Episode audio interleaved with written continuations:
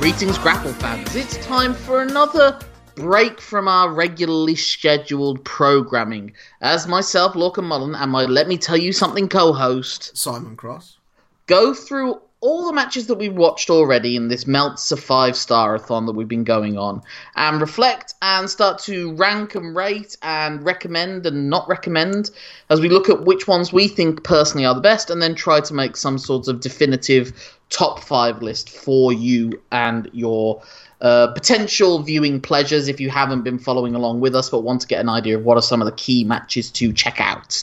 Um, to give you an idea, last year uh, we rated these matches. These were my top ten matches from last time, uh, which covered matches one to thirty, which took us up to August of nineteen ninety-two.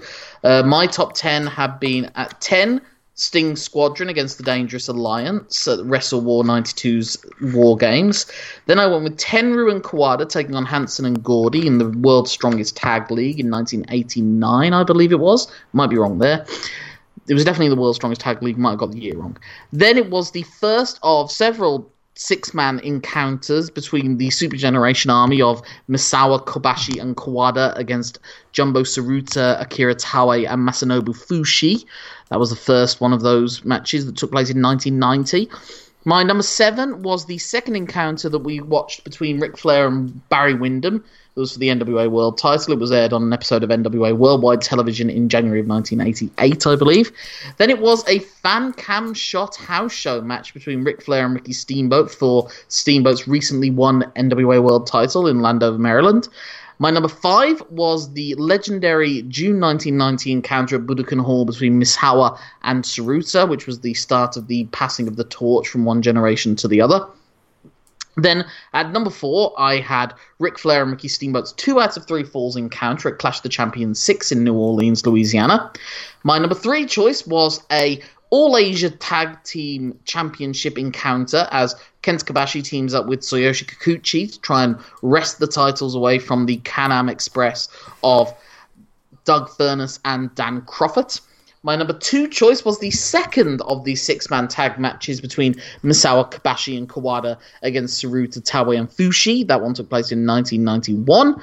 And my final number one of the list of that first thirty matches was Ric Flair wrestling for the last time for the N W A World Heavyweight title against Ricky Steamboat at Wrestle War eighty-nine. Simon, what was your list before that? Uh, before the previous, at the end of the previous debriefing. Okie doke. So my top ten was at ten, uh, Jumbo Tsuruta and Tenryu versus Riki Choshu and Yatsu. Uh, my number nine was Tenryu and Kawada versus Hansen and Gordy. My, my number nine as well. My number eight, uh, staying on the Stan Hansen theme, Hansen and Brody versus the Funks, a very cowboy-based affair. Uh, uh, that takes me to number seven, which was my f- the first incarnation of uh, the Jumbo Tsuruta versus um, Misawa six-man tag matches. Uh, and then s- skipped straight to the third one that we saw out of that series. Uh, for number six. Number five, uh, I have Flair versus Windham two, which was your number seven. Um, at number four, I have Flair versus Steamboat, the third incarnation, matching you. Uh, number three, I also match you. Um, get a little bit of Can-Am flavour as they took on Kobashi and Kikuchi. Uh, now, this is where we entered like a very heated discussion. My number mm-hmm. two was the Flair Steamboat match, which you had at number one. And my number one was the Jumbo Misawa six-man tag match you had at number two. So when we worked our differences out and we both made a concession each when we finally decided on our final definitive five, and that was to allow your number five in as the agreed number five, because there wasn't much in the way of differences, but where there were, there was heated discussion. And so our mutual number five was Flair Windham two. Our mutual number four, genuinely, on both of our lists, was Flair Steamboat's two out of three falls match at Clash of the Champions six, as was a mutual third place with Kobashi and Kikuchi taking on Crawford and Furnas. Our mutual number two was Misawa... Well, it wasn't our mutual number two, but then we agreed upon second place going to the second Misawa Kawada Kobashi against Tsuruta, Taue and Fuchi match that took place on the second of April nineteen ninety-one. And our definitive number one stayed what it had been from the first debrief, which was Flair Steamboat at Wrestle War eighty-nine. So, Simon, have we made any changes to our list? Well, let me just quickly remind you of what the previous ten matches that we've covered have been. And there have been a few more five stars being handed out by both of us, but not necessarily for the same matches. So will that affect things both individually and together? Well, I'll have to find out. Our thirty-first match was a triple A six-man trios encounter as Heavy Metal, Pakudo and Psychosis took on Rey Mysterio Junior, all eighteen years old of him, Super Callow and winners. Then we had an All Japan Women double bill of Dream Slam one's tag team match between Kyuuchi Suzuki and Mayumi Ozaki against the Inoue's Kyoko and Takeo. Then we had Dream Slam two a week later as Dynamite Kansai and Mayumi Ozaki of J W P attempted to claim the W W A tag team titles away from Manami Toyota and Toshiyo Yamada in a two out of three falls match. Then we saw a truncated highlights version of the Champions Carnival Clash in nineteen ninety-three between Toshiaki Kawada and Kenta Kobashi. That was the start of our five-match Kobashi-thon, as then Kobashi was teaming up with Misawa and super rookie Jun Akiyama to take on Kawada, his Holy Demon Army teammate Taue, and Yoshinari Ogawa. Then we had a couple of Kobashi singles matches, first one against Stan Hansen in July of nineteen ninety-three, and then another one against Steve Williams, Doctor Death himself, on the thirty-first of August ninety-three. And the Kobashi-thon ended with the World's Strongest Tag League final as he and Misawa teamed up to face against the Holy Demon Army of Kawada and Taue. Then we had a rematch from the two out of three falls W W A Tag Team Titles match, but this was only under one fall, as Manami Toyota and Toshiyo Yamada took on Dynamite Kansai and Mayumi Ozaki one more time. And then we ended our run of ten episodes here with another six-man All Japan tag match, and this time Misawa and Kobashi were teaming up with the godfather of All Japan himself, Shohei Giant Baba, to take on Toshiaki Kawada, Akira Taue, and making his final appearance for us in this series, the shithouse Masanobu Fuchi. So some have been added, some have been subtracted. Let's find out where we are. Simon, how many new additions are there to your list, and how has that affected the movers and shakers, as it were? Well, there are two brand spanking new matches in my top ten. How about you? And there are two... There are two more for me as well, so that means that my ten and eight, ten and nine of my previous list, Sting Squadron and the Dangerous Alliance, and Tenryu and Kawada against Hansen and Gordy, have been eliminated from that list. How about yourself, Simon? Uh, well, yeah, so this town ain't big enough for the ten of them, so I have lost um, the Gordy match, and I've also lost my Tsuruta and Tenryu versus Chosu Choshu and Yatsu match. You get a bit close to the mic. So sorry, Simon, it's a bit hard to hear you sometimes. That's right. I literally put the thing in the way, that's why. Yeah, that doesn't help, man. Sorry. Um, yes, so where my new entries have been added, they are the six, the um, the two out of three falls match between Dynamite Kansai and Mayumi Ozaki, uh, taking on Manami Toyota and Toshiyo Yamada. That has jumped up to sixth place. And the singles match between Kenta Kobashi and Stan Hansen was the other match I gave five stars from those ten matches. And that has now jumped up to fifth place. So, um, actually, no, tell a lie. I have added another one. Uh, yes, sorry, I apologise. I've also added at number ten... Kenta Kobashi's match against Doctor Death Steve Williams. That means that three have been knocked off. That's right. The uh, Misawa Kobashi Kawada Tsuruta Taue Fuchi first six-man tag has also left that list. Bro. So to give you a quick rundown, that means at ten I've got Kobashi Williams. At nine I've got Flair Windham two, my previous number seven. Um, my previous number six, Flair Steamboat at Landover, is now number eight. Misawa Tsuruta, my number five, is now at number seven. And I've got new entries at six and five. Toyota and Yamada versus Kansai and Ozaki at number six. Kobashi against Hansen gets into the top five. And my four to one have, cha- have not changed in the slightest. Fourth is still Flair Steamboat, two out of three falls at the Clash of the Champions. Three, Kobashi Kikuchi against Furnas and Crawford. Two, the Super Generation Army against Jumbo's Army in nineteen ninety-one, the second encounter between the three, the threesomes, between the trios. And the number one spot remained Flair Steamboat at Wrestle War eighty-nine. So, Simon, how has your top ten been affected with your two new entries? So, my first new entrant is at number six, and it is Kenta Kobashi versus Doctor Death Steve Williams. And my highest new entrant is at number two, and it is Misawa and Kobashi against Kawada and Taue. Uh, the one in December nineteen ninety-three, which is the Real World Super Tag League, or there's so many ad- adjectives they had.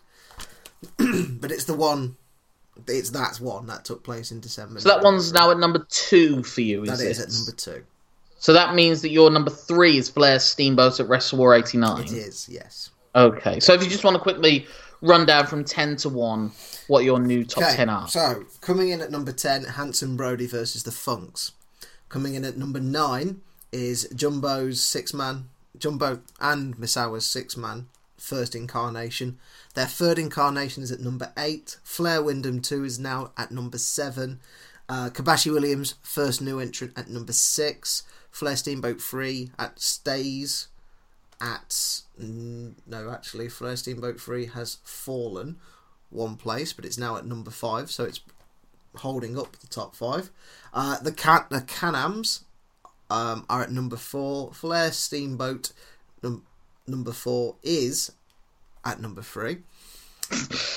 I know. This isn't confusing in the slightest. Uh, my new entrant of Misawa and Kobashi versus Kawada and Taue is now at, is at number two. And I have held on to Jumbo versus Misawa's six-man tag match mm. as P one. So, so we're looking at the definitive five. Uh, the four seem obvious to stay. That's Flair Steamboat at Wrestle War eighty-nine. The All Japan six tag, that remains your number one, my number two. Mm-hmm. So that should be at number two still. Uh, Kobashi Kikuchi and Furnas Crawford and Flair Steamboat at Clash six, but it's the question now of Flair Windham two. Does that get knocked off? And if so, what goes in its place?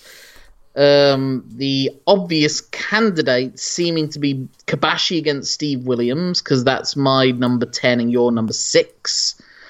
And also, because you have it so high, the Misawa, Kawada... Kobashi, uh, Misawa, Kobashi, Kawada, Taue. Yes. Now there's... But it's not, but it feels like it should be in the mutual top tens to me. Hmm. So that would suggest either Flair Windham two stays there or Kobashi Williams goes in there. And you gave that five. I didn't quite give it five, but I didn't quite give, but neither of us quite gave Flair Windham two five. True. Kobashi Hansen's the highest new entry for me, as is the and the All Japan uh, women's six out of ten, uh, two out of three falls match.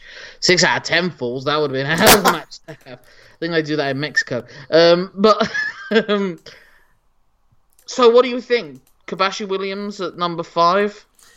I can see the logic behind putting that one there. I think it's the most natural fit, considering mm-hmm. we. Built, we work off compromise, and I think you are. No, we don't. Uh, no, I, but I do think you are right in terms of I think our definitive top fives should be something we have both said is top ten worthy. Until we reach the point where we don't have a yeah, mutual I... five at all, which means which we might be getting to at this rate. If my number ten is what's getting into the top five, mm.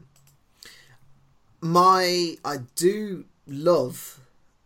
The Misawa Kobashi tag match that I have added in, um, and I, I do recommend people watch it. And it is personally to me one of the best matches I have. Well, it's the second best match I've ever watched as part of this. Um, but I just I'll have it. to give it a rewatch if I have the chance, because I don't remember being that gripped by it. Because I found Misawa two all-empowering. He was like the Captain Marvel of the uh, All Japan World in that match. He was, yeah, he, he did absolutely clean house, and I can see why people think that's detrimental, but maybe it's the fact that, uh, as I say, if I get swept up in it, it, it usually sits better, and this took me along with it for the ride, this match. Mm. So, th- that's my reasoning, but I will... I'd say we should put the uh, Steve Williams Kenta Kobashi match in at number five. Pure, pure on the basis that we didn't go all the way with Flair Wyndham's se- um, second outing. Mm. And one of us did for that. Yeah. Because it was interesting, because I did dish out two five stars, and you dished out two five stars during the matches thirty-one to forty, but none of them were for the same match. No. I gave five to the uh, All Japan Women two out of three falls and Kobashi Hansen, and you then gave it to the next two matches in that Kobashi-thon of Kobashi Williams and Misawa Kobashi against Kawada and Taue. Yeah. So, just to reiterate, because you've heard a lot of names and a lot of incarnations and a lot of numbers and all that, that might not mean anything to you, so I will try to simplify it as best as I can. Our new and improved definitive five are a new entry at number five, and it's Kenta Kobashi facing off against Steve Williams on the thirty-first of August nineteen ninety-three. Then at number four, we've got Flair Steamboat in their two out of three falls match at Clash of the Champions six. Then we have Kobashi Kikuchi against Furnas and Crawford for the All Asia Tag Team titles. Then it's Misawa Kawada Kobashi against Tsuruta, Taue, and Fuchi in April nineteen ninety-one. And then we finish it off, as always, as it been, with Flair Steamboat at Wrestle War eighty-nine. It was number one when we started this debriefing session, and it's number one three debriefs on. It's that so good. It's how just that damn good. Mm. So it, it's interesting. Those strong. It seems like the top four are strongly held, and it will take something to knock them both, knock any of them off, because they still rank so highly, whereas number five is a bit of a free-for-all at the moment. Mm. Mm. But I, looking at looking at the list that we have for the next forty, there will be some interesting challenges to those um, was top-tiered. We are starting. I mean, I know we've we've made a fairly um, amicable compromise fairly quickly. You don't know what we've been doing visually to one another whilst we've yeah. been speaking. But, you know, you don't want to read the type transcripts. But, the, but... Um, there is marked differences in our um, top tens. Preferences. Yeah. Yes, yes, in the tens there are, but coming up to the five, four, three, two, one, it's not yet as wildly variant as ten to six, which kind of makes sense. You it's know. A lot easier to put something in a top ten than it is a top five. Yeah, yeah. You, you feel like they have to earn it more, maybe. Yeah. Uh, but we'll have to wait and see. So that's part one of our debrief session. Our number, our second part is to take a question, a topic, a discussion point that might have come to us through a friend, through our own discussions, or maybe through an email that's come through to us. That's l m t y s pod at gmail dot com. And Simon, do you have any queries, quibbles, or questions for us that we can discuss and really break down or just dismiss? I do have a point of really um... blow off.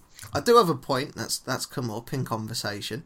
Um, is this in, in general conversation, not an email this time? Oh uh, yes, th- this is in passing conversation, but I did think it was quite pertinent, so um, I, I've decided, I've elected to bring it to the table. Mm-hmm. Um, a friend of mine was um, talking about when I was explaining like some of the f- matches I was watching and how they were like um, Joshi matches and what Joshi wrestling was, and t- explaining that. Uh, a lot of the, mo- uh, the some of the moves I was seeing were far more advanced of what I was expecting from women's wrestling at that time, mm-hmm. and it and it came up. The, the question came up. The matches we were looking at, the matches that, admittedly, on a smaller like to a smaller audience, Dave Meltzer was giving five these matches five star, and they were that they were supreme. They were very athletic. These matches. Mm. How is it that we ended up in the uh, late nineties, early noughties, with women's wrestling being such the oh, what's the word? Joke? Not joke, but well, it's it's. I mean, to be fair, women's wrestling in America had stayed a joke throughout all this mm. time. In all, in J- in Japan, it, it did bottom out when All Japan Women but compared... sort of lost its it lost its T V ratings and everything. But do you mean like, well, a lot of it's down to like a culture that was sort of owned. The women's wrestling scene was sort of owned and operated, especially in the Northeast territories, mm. uh, by the fabulous Moolah. And I mean, there's a whole documentary about to come out, or probably has come out at the time this comes. Uh, this is released. Sort of break down some of the issues. Like, there was always this argument, I remember reading, that this this theory that women's wrestling was always a decade behind what the male wrestlers were doing. Mm. Like, in the sixties, they were wrestling a fifties style. In the seventies, they were wrestling a sixties style. And, you know, it's and so on and so forth. There were a couple that tried to break out of that. Uh, most obviously, Medusa, a k a. Alundra Blaze. Um, and there were better women wrestlers around, especially like uh, um, Jacqueline... Uh, I well, you know, but even someone like Ivory, that was a very good performer, at least within that uh, division at the time.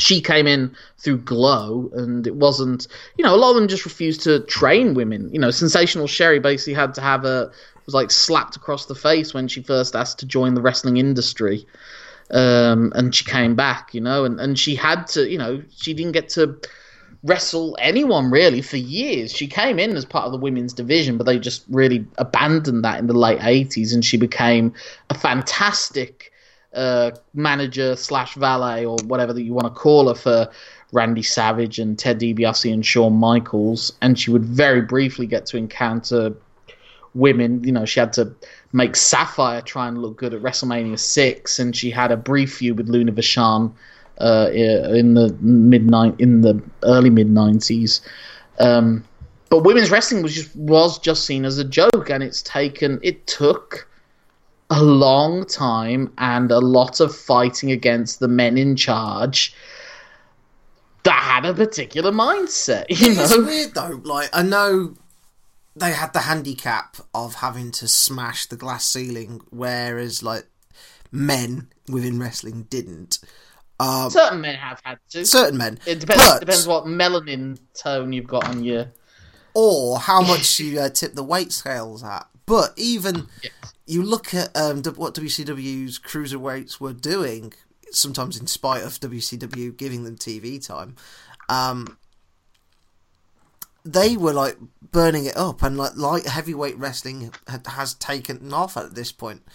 I mean, yes, we've seen some heavyweights compete in the six-man matches. I wouldn't call Jumbo an X-Division wrestler by any stretch of the imagination, nor um, Giant Baba, who we're about to talk about fairly soon.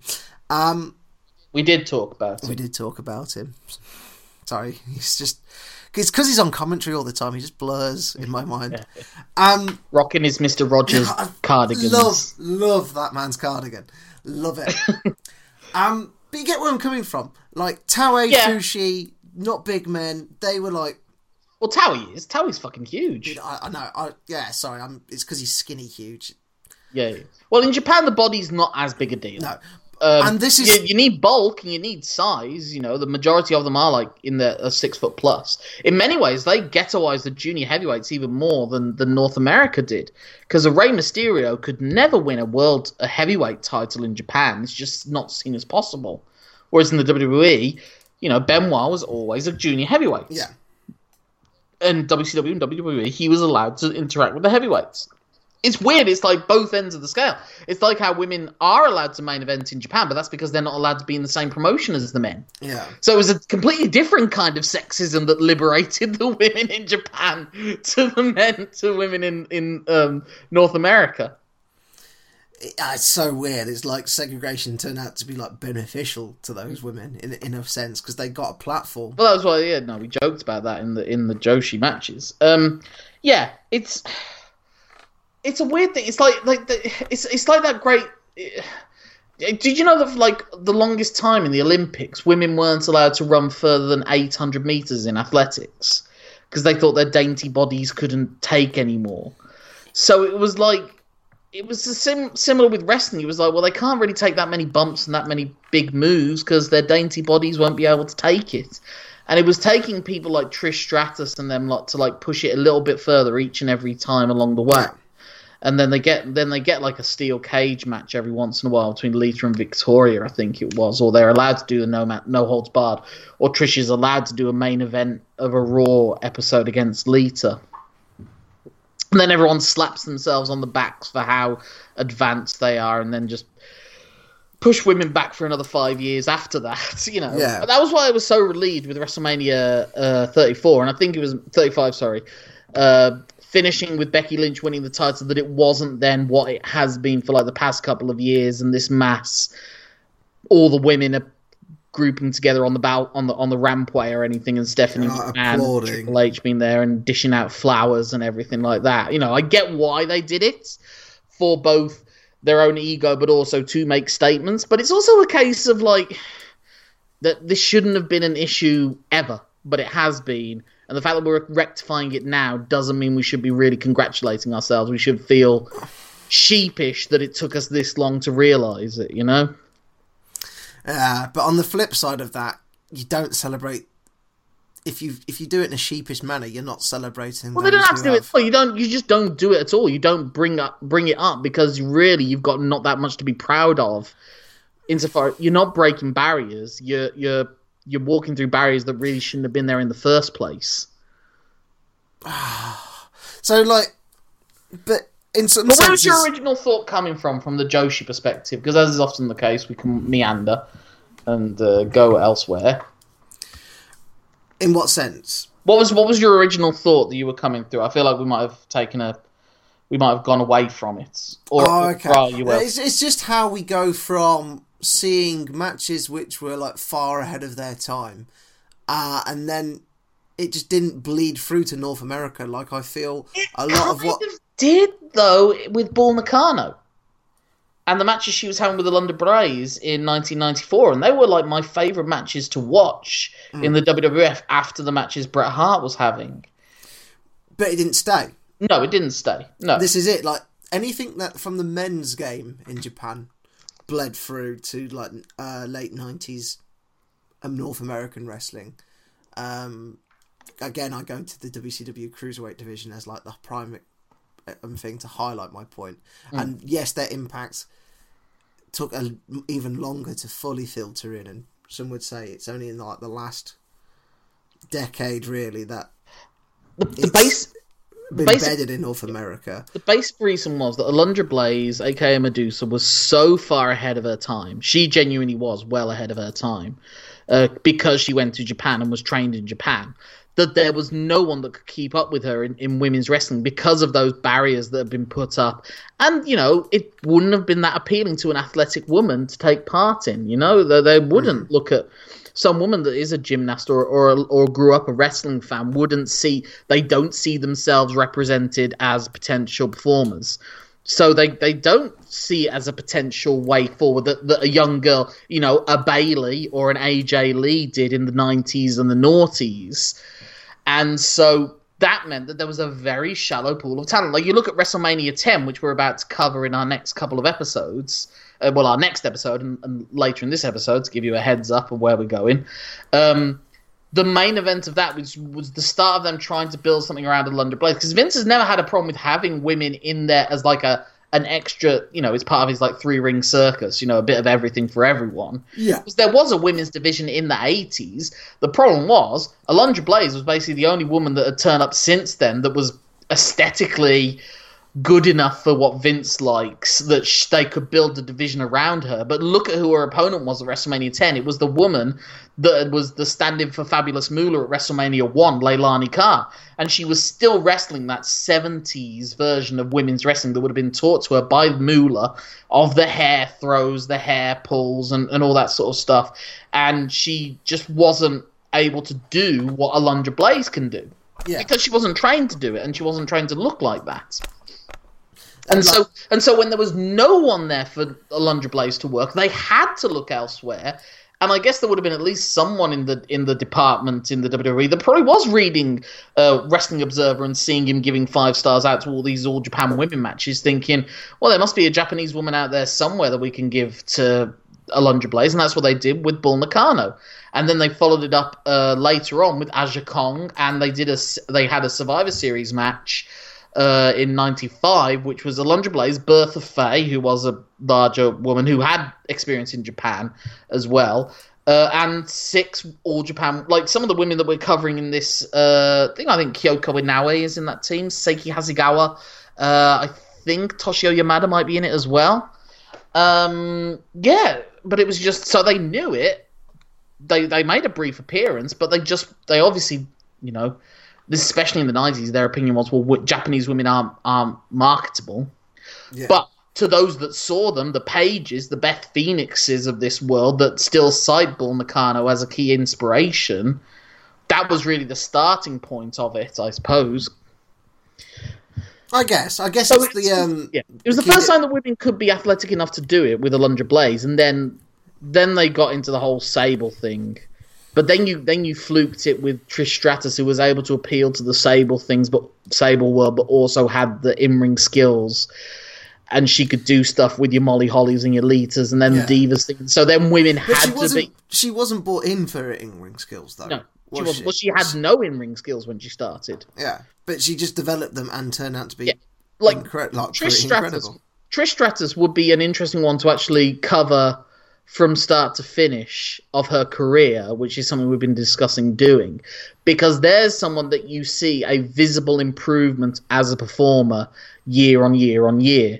Yeah. To the point that, like, it was generally the consensus, I think, online that if she were a man with the amount of talent she had, she would have been a multiple-time world champion. Yeah, you know, with with her level of skills, and if you translated her aesthetic um, uh, uh, advantages to a male equivalent, yeah, then she had every tool needed to ma- main event a WrestleMania, and she had them as a female. They just would never have, like, they could have done a.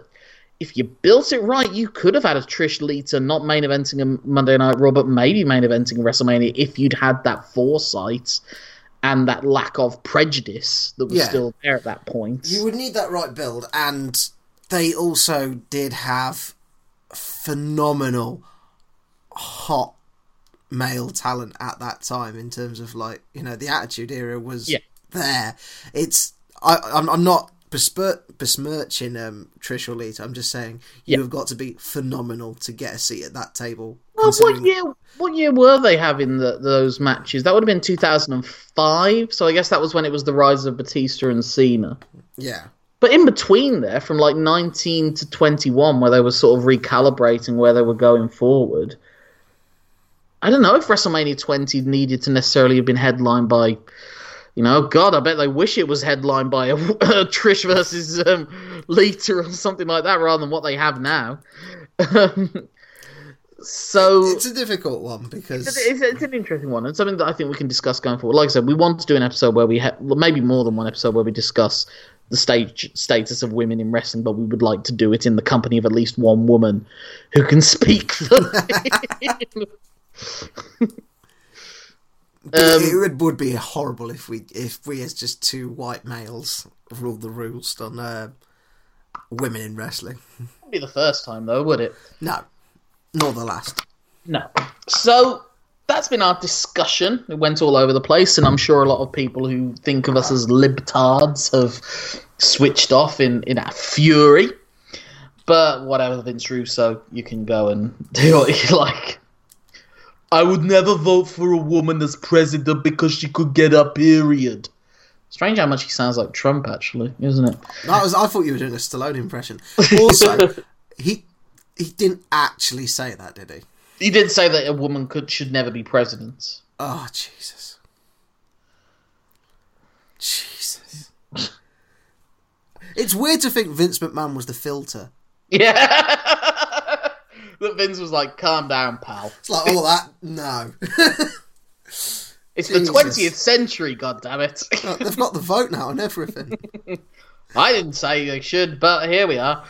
We are where we are. Anyway, now on to the third and final part of our debrief. As previously alluded to, we talk about an alternative five-star match. A match that Dave Meltzer did not give five stars to, that maybe over time, or in its moment, was seen as a great match, but Dave Meltzer maybe didn't quite go there. And we're covering a match that Meltzer did give four and three quarter stars to. Our previous debriefs, we covered Magnum T A against Tully Blanchard in a steel cage match at Starrcade X five. Then we did Mas- uh, Masahiro Chono facing Kijimuto in the first G one Climax in nineteen ninety-one. And then we followed that up with the first match that of those alternative five stars that we both gave alternative five stars to, which was my favourite match of all time, which was Bret Hart against David Boy Smith at SummerSlam ninety-two at Wembley Stadium. And now, by sheer happy coincidence, we are covering my second favourite match of all time. What are we covering, Simon? Uh, we are talking about uh, Hart versus Hart, Bret versus Owen at WrestleMania ten. Yes, it was a match that gave four point seven five stars by Dave Meltzer, and another match on that card he did give five stars to, and that, by happy coincidence, is our next episode. So it seems like, timing-wise, we couldn't have picked a more perfect match.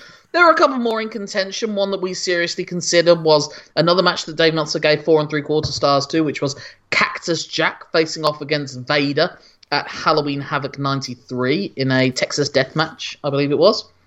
But Isn't that, isn't that Vengeance for the Ear thing? That's like Cactus Jack trying to yes, get his... Yes, I believe so. This was after his amnesia angle.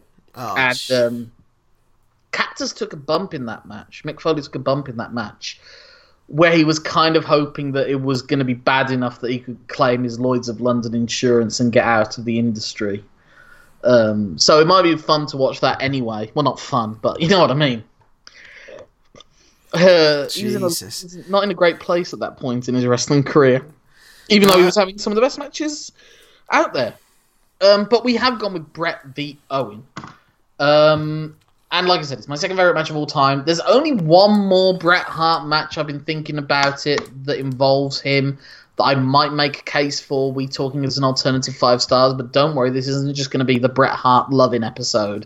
Even though, as I've said, declaration of interests, he is my favourite wrestler of all time and probably will remain so for the rest of my life. And this is my second favourite match of all time. Simon, had you watched this match before? No, I Good had. God, man, what is wrong with you? I Bret's autobiography is one of the uh, few wrestling autobiographies I have read. Um, so I knew the game plan. I knew Bret's feelings going into the match. Um, so I, I, I you know, I knew the finish already. Um, Very similar to the SummerSlam finish, actually.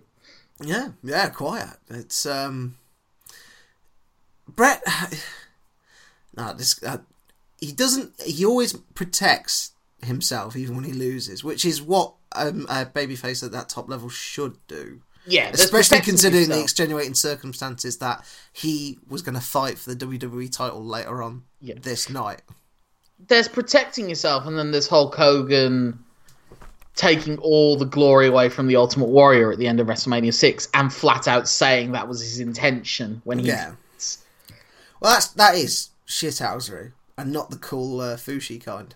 But to be fair, this was at a time, and it's something I'm going to make a point of in this episode. This was at a time when in wrestling matches in the W W E, the heels cheated. Yeah. And they would cheat during the match in small ways and in big ways. Owen does it in small ways at the start of the match by pulling a Bret's hair when he wants to gain the advantage in an arm in a lockup. And he does it in larger ways towards the end of the match when he gives him a low blow and when they're both in the ropes and the ref can't see. Yeah. You don't see that stuff in wrestling anymore, in the W W E at least. Vince is very much of the um, treating it like a sporting thing, actually, quite oddly. You know, like, they're very strict on the tag rules. The referees have to count things as a shoot. That's what they're told to do. Yeah. Um, and now the reason that people lose matches and they want to protect them is because someone's on the rampway with their entrance music on, yes. whether heel or face, and that person is distracted and gets rolled up. You'd think do you know you'd what I mean? Be used to that by now. Yeah. So Owen is doing classic heel work in this match, although it's an interesting... This this is a great match as, as the telling of the story, and this is one of the matches I would show to a non-wrestling fan because they don't do anything outlandish. There's no Joey Ryan dick flips or anything like that. It's not over the top in its acrobaticness, but there is a great display of athleticism. It's how Bret likes his wrestling. Grounded, relatively realistic looking, even though there are Irish whips and all that sort of stuff. And it builds up and builds up, and it's telling a very relatable story. This is one of the most relatable stories that wrestling's ever given us. Be, you know, when you think of, like, Stone Cold Steve Austin against Vince McMahon, the working man against the boss, you know, or um, Bayley, the good girl next door, actually getting to win the big one. Yeah. Those sort of relatable stories that uh, people can understand. Even if you don't have a sibling, you'll have been around siblings to get an older sibling and a younger sibling's dynamic. And and, and how this is a feud where you you hear a couple of times in the match, people in the crowd audibly cheering Owen on. Yeah. So there were several younger brothers in the audience, I think. Younger brothers and younger sisters that see where Owen's coming from. So I think Owen's Owen's in the right, isn't it? Like... Yeah. Are you, you? Do you have any siblings? I'm the older sibling. I'm the Brett ah. in this scenario. Well, you know, maybe it's another reason why Brett's my favourite, because I was the older sibling. Yeah. I mean, mine's mine's a whole analyst, psychoanalyst, um, uh, uh, diagnostic nightmare, as I like to describe it. But we won't get into that here. But essentially, I am an older oldest sibling. Likewise. Um, and so, yeah, another probably another reason why I love Bret Hart. Us, us big brothers, we know what's right. We know what we know what should really be doing, and we win every fight that we're in if we if we really put our heart into it. Yeah, yeah. Even even though even though the youngest now is several inches taller than me, ah, everyone's the same size on their back. Lord, yeah. You're fine. But I just yeah, I just love this match because it's it's fantastically athletic. It, it they they do more moves in this match than you would expect in a W W F match of that era. Yeah. There are belly-to-belly suplexes, German suplexes, superplexes, spinning heel kicks, uh, Japanese moves. Owen does a tombstone at one point, so it gets very Calgary Stampede-y uh, mm. sort of wrestling, uh, just like the Bret and Davey Boy match had. A bit more of a Stampede wrestling style to it. Um, this was during the gap where uh, The Undertaker wasn't around, so I guess it was okay for him to do the tombstone. Of course, he, he did bring the tombstone back to a very unfortunate situation in ninety-seven. Yes. Um, yeah. But, um, yeah, I mean, Owen is my second favourite wrestler of all time for the longest time. I don't know if I would put him there now, but like I said, for the longest time, my three favourite wrestlers were Bret, Owen and Davey. Um, and I, so, so when it wasn't Bret v Owen, Owen was as close as I came to rooting for a heel to do well. Ah, okay. In a feud, you know. Uh, I could see that. I could see that. I could see. He, he, he, there's a likability about him, even though he is being. Well, the bad guy in this match. Yeah, it's like when WrestleMania eight, when WrestleMania ten begins, he gets the biggest win of his life, but over his brother, he finally gets one over on his brother. But then the the event ends with Bret on the top of the mountain. He's won the world title. Yeah. And to a Bret fan, that is him overcoming such terrible odds, factoring in the knee injury, which is played so well in this match and then played up later on in the event. He, like, he limps his way back to the ring as, in the main event. And Jim Cornette brings it up in the post-match promo after Yokozuna beating Lex Luger. Yeah. Um, and and the final one of the final images you've got in the match after the commentators have signed off is... You know, all these good guys have come out to celebrate Bret Hart winning the title. Burt Reynolds has gone in the ring. Gorilla Monsoon's gone in the ring. Uh, Randy Savage, Roddy Piper, Vince McMahon, all the celebrities. And they're all celebrating with Bret, and they've got him on his shoulders. And then on the entrance ramp is Owen Hart standing there. And, you know, Randy Savage pulls down the ropes and off- invites him to come in. And it's like maybe he's got over it himself. And no, and then there's just the camera cuts to him. Sort of shell shocked that he's lost his moment. Yeah, and uh, Bret's and, he, and, he, and, and you lip read him, and you lip read him say, "What about me?" It's ah oh, man, it's wrestling is poetry, man. You know, wrestling is better than everything you like, as, as John Oliver so succinctly put it. Yeah. Um. So yeah, I, it, and, and in that match, it's like Owens never wanted to win a match more than this one.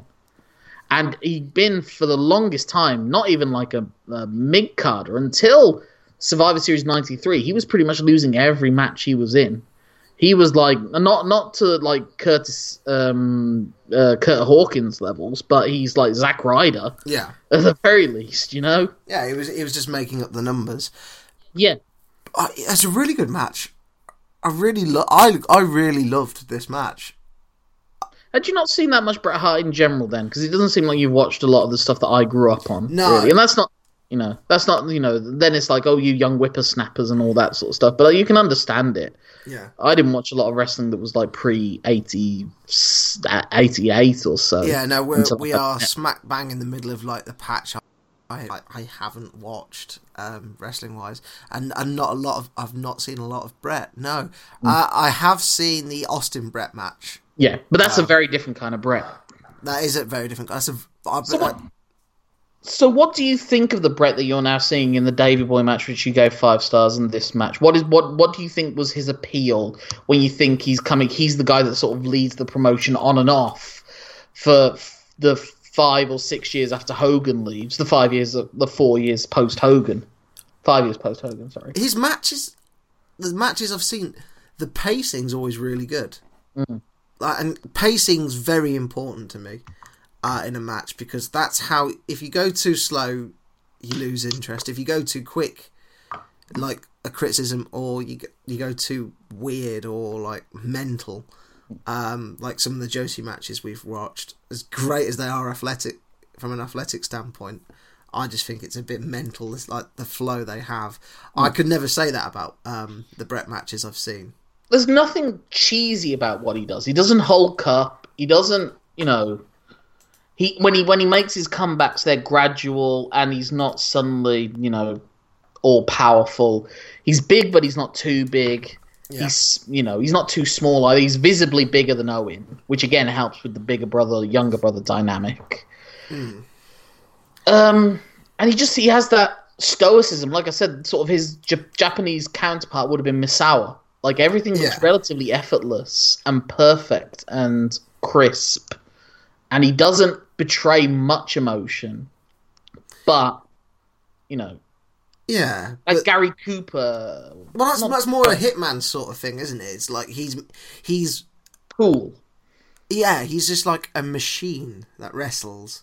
I don't know if he's a machine, because he does have like like this is no, a very no no no no no he, no no. It's not he, he's not like a Chris Benoit where there's nothing to him except like wrestling wrestling wrestling. It's like he's this good family man. He's yeah, a good yeah. Man. What I what I mean by that is not that he doesn't emote.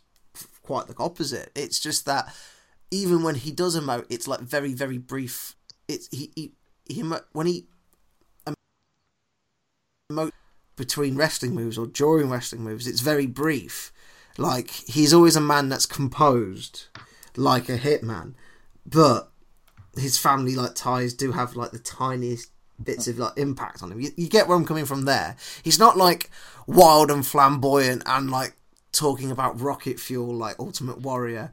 He's no. not like um, putting his arms above his head a la Macho Man before he goes off the top rope. He's not. No. Pa- he doesn't pander. He doesn't hype. Yeah, he, he doesn't. Yeah, he's not. Yeah, he doesn't milk it. But he, like when he makes his entrance, he's egging the crowd on. He's got. He, he is. He's charismatic. He's energetic, especially yeah. when he does that, waving his arms, going towards the each side of the ring with his.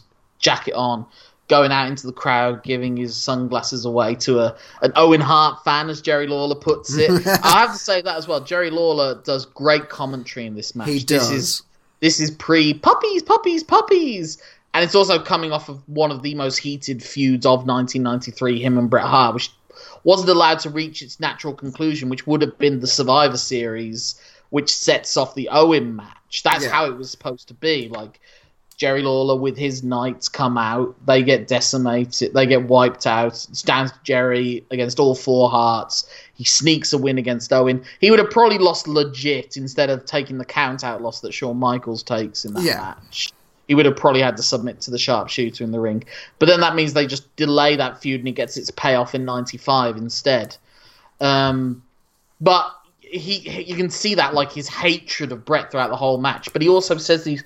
great things about Owen. He says Owen knows Bret, Bret better than Bret knows. He yeah. knew he was going to do that before Bret knew it, and how determined Owen Hart was. And he gets across that sense of how wronged Owen feels and how desperate he is to jump out of the shadow, as they kept saying, which was something that was brought up in, like, so the Survivor Series. It was just such a great story told over five months, you know. And it's it's the best Owen, the highest peak Owen ever got to. uh, being the perennial challenger for the W W F title for the rest of ninety-four, but then staying in the upper mid cards for the next few years. Yeah. You know, he was like, I guess you could kind of say maybe like, um, I guess maybe like Christian in that sort of status, maybe a bit higher than Christian. And he had a chance ninety-eight post the Montreal Screwjob because he stayed in the W W F, and I thought he could have got it. And maybe if Shawn Michaels had not been injured, maybe they would have picked that back up afterwards. Yeah. Who knows? I mean, it, it was there to do. Like, on yeah, paper. But they, you know. So that was another, yeah, we won't, you know, let's not get too much. I know Owen Hart is one of the great, maybe the greatest tragedy of wrestling ever. Um, maybe the biggest wrestling news story of ever, you know, of like the, the, the nineties, you know, was his. Mm. Um, and that might have been another reason why he stayed so high on my rankings for the longest time, because of yeah. what could have been. He could have, you know, well, you wonder if he'd have been around in two thousand when, you know, your Chris Benoit's and them lot come along and Eddie Guerrero, what he could have done with them if he was still oh. interested. His wife says that yeah. he was getting ready to leave anyway, so maybe that would have been the case. You know, at this time he was the Blue Blazer, so God knows what they would have done with him going forward. Um, but I, I just like, I just love this. It's a technic. It starts off technical, and then it get Owen gets frustrated by Brett sort of out wrestling him on the mat, and Brett doesn't want to get it too aggressive, and then Owen forces it to be aggressive. And there's like two stages of his heat segments. He has his opening stage where he's sort of beating him up, and then Brett comes back, does a flying body press to the outside, hurts his knee, and then Owen works the knee brilliantly, doing like figure fours, Indian death locks, um, just beating on his knee, just and s- mocking Brett's limping around. I did place. love that. I did love that. He's got he's got a touch of the shits house about him in this match. Yes, there is a shithousery within Owen, and and he plays up that bratty character for the next few years, uh, both with Brett and, and, and after Brett, and the whole Slammy Award winning and everything, and, and like everything about Owen f- until he reforms the Hart Foundation. Is essentially defined by his obsession with Brett. Like, when their feud ends around January ninety-five or so, Owen then goes on to being obsessed with beating Brett as, like, winning the Triple Crown. So he forms a tag team with Yokozuna, the guy that beat him for the world title at WrestleMania eleven. And, you know... And so his character is always defined by Brett and, and being a younger brother. He has that snotty younger brother character throughout the rest of his run until... they reunite in ninety-seven. Yeah. And then he becomes like the like hero worshipping younger brother. Yeah, well that's without like they all fall in. Mm. Uh, Brett's not like a cult leader, but he's got like a very adoring yeah. Yeah. family. Well, that, that whole that, that whole reunion angle's again one of my favourite angles in wrestling ever, and the look that Brett gives the crowd when they're in their group hug, and it's like, is that a look of I've got these two tricks, or is it a look of I'm we're better than you, and I've got my back up. You know, it's just yeah. oh, wonderful stuff. Um, but yeah, the, the, then they go into the finish, the, the double sharpshooter spot where they finally you finally find out that there is a counter, and Brett, Brett kind of has to reveal the way to counter his own finishing hold, mm. which is a great way of doing it as well. If you're hooking one of the outside legs that trips him up, and then you're able to put the sharpshooter on yourself, you know. Yeah. I loved that when I saw that. And, like, the fact that he did it and then Owen was, like, within at the ropes like that. Yeah. I was just like, oh, come on. Yeah. All that for that. Like, I, I've I've played my um, trump card. I've I've, exp- I've shown my weakness, and it's immediately, like, for nothing. Yeah. So, and then we come to the finish. Brett uh, gets whipped into the corner, hits Owen uh, charging, coming in, goes for a victory roll, which is what he won the King of the Ring with against Bam Bam Bigelow that, that year in ninety-three. Mm. But Owen is able to block it, gets his knees onto Brett's shoulders with the legs hooked back. Very similar to the British Bulldog, kind of like the a reverse of the cradle that British Bulldog has on him, where it's a sunset flip reversal. This time it's a victory roll reversal. Yeah. Um... And it's like a perfect combination, impossible to kick out of in that moment. And Brett gets the surprise loss, and it's as close to a clean victory that you can give a heel without them being just an outright, you know, the the bad the babyface looking bad. Yeah. And that was important back then, you know. The heel needs to cheat to win, and um, unless it works within this context of the story. And this did work because it was a baby, like a baby brother, not cleanly defeating his older brother, but sort of outsmarting him in just yeah. that hot second. And Owen is as shocked as everyone else is. That facial expression is brilliant. And Jerry Lawler saying, "The world is in shock." And then Vince going, "I'm in shock." Oh, Vince on commentary. Oh. Vince did an okay job on commentary. He did. He's okay. He's What's okay. shocking is how many times he says wrestling. What's a maneuver? Yes, but he does say wrestling, a scientific yeah. classic wrestling match. And it's like, now they have to jump through so many weird verbal Hoop. boundaries to say he's one of the finest sports entertainers of his time. And it's like, you literally can't say the word wrestling, even in an event called WrestleMania. Yeah. You know, I've got nothing against them wanting to say it's sports entertainment, but it doesn't, you, you can say wrestle. You can say both. It's fine. Yeah, yeah. When people say, "What are you watching?" they will say, "The wrestling." That's the Not thing that the sports entertainment never gets, you know. But anyway, he's he's he's, he's made his decision. He's he's going to go with it. We are where we are. So exactly. Simon, would you give this one, like the last one, five stars? I would. Yay! You get, now, I'm you not going to ask the man who termed this his second favourite. Yeah, I'd say it's four match. and a quarter. What do you what do you prefer? The SummerSlam or the WrestleMania? Oh, I think I like the SummerSlam, uh, the rest, the SummerSlam one slightly more. Do you think the story of the brothers is what made it? And also, Owen is clearly cognizant and doing his part of the match. Yeah, no, no, I'm going the other Not way. I'm saying Bulldogs. A... I'm saying the Bulldog match was slightly better. Oh, the Bulldog match was slightly yeah. better. Okay, sorry. I just think the. Um... It's very weird that there wasn't much of a like a promo package before the match. Mm. That that that always strikes me as weird. Um, it seems like I've always grown up in the WrestleMania where like sometimes the promo package is better than the match itself. Yeah. um, but I I did love the presentation of the uh, the SummerSlam match. I think they got a little bit wilder, and maybe that just appeals to me, just to let hair more. Yeah.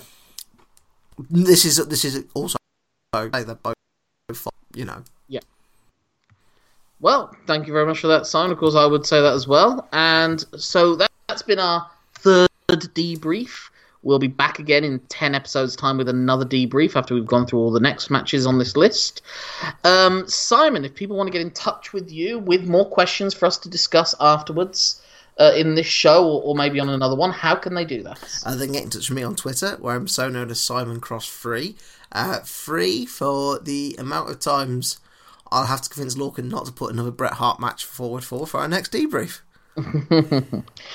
My name's Lorcan Mullen. That's L O R C A N M U L L A for Avenger, N for uh, Nautical Adventures. I, I, N for Namor the Submariner, who maybe will turn up in Avengers four. Uh, Avengers five. Was the talk of all the earthquakes underwater a sign of him coming? Who knows? Yes, we have recorded this one just after Avengers Endgame. Um, but until... And if you want to get in touch with the show itself, it's l m t y s pod at gmail dot com. Um, we will bring up those queries in these sort of episodes. And we're going to stay at Madison Square Garden for WrestleMania ten because there was a match on this card that Dave Meltzer did give five stars to. Is it a two five-star match show? In our opinion, we'll have to find out, as it's the ladder match between Shawn Michaels and Razor Ramon. I think, as we were saying with the Dynamite Kid Tiger Mask match, you could make a case for this being maybe one of the most artistically influential matches in wrestling history. And really the start of the showstopper era for Shawn Michaels, perhaps. Aye, aye, so you did there. Mm. But until then, my name's Lorcan Mullen. My name's Simon Cross. Thank you for letting us tell you something. Have a five-star time. Until the next time.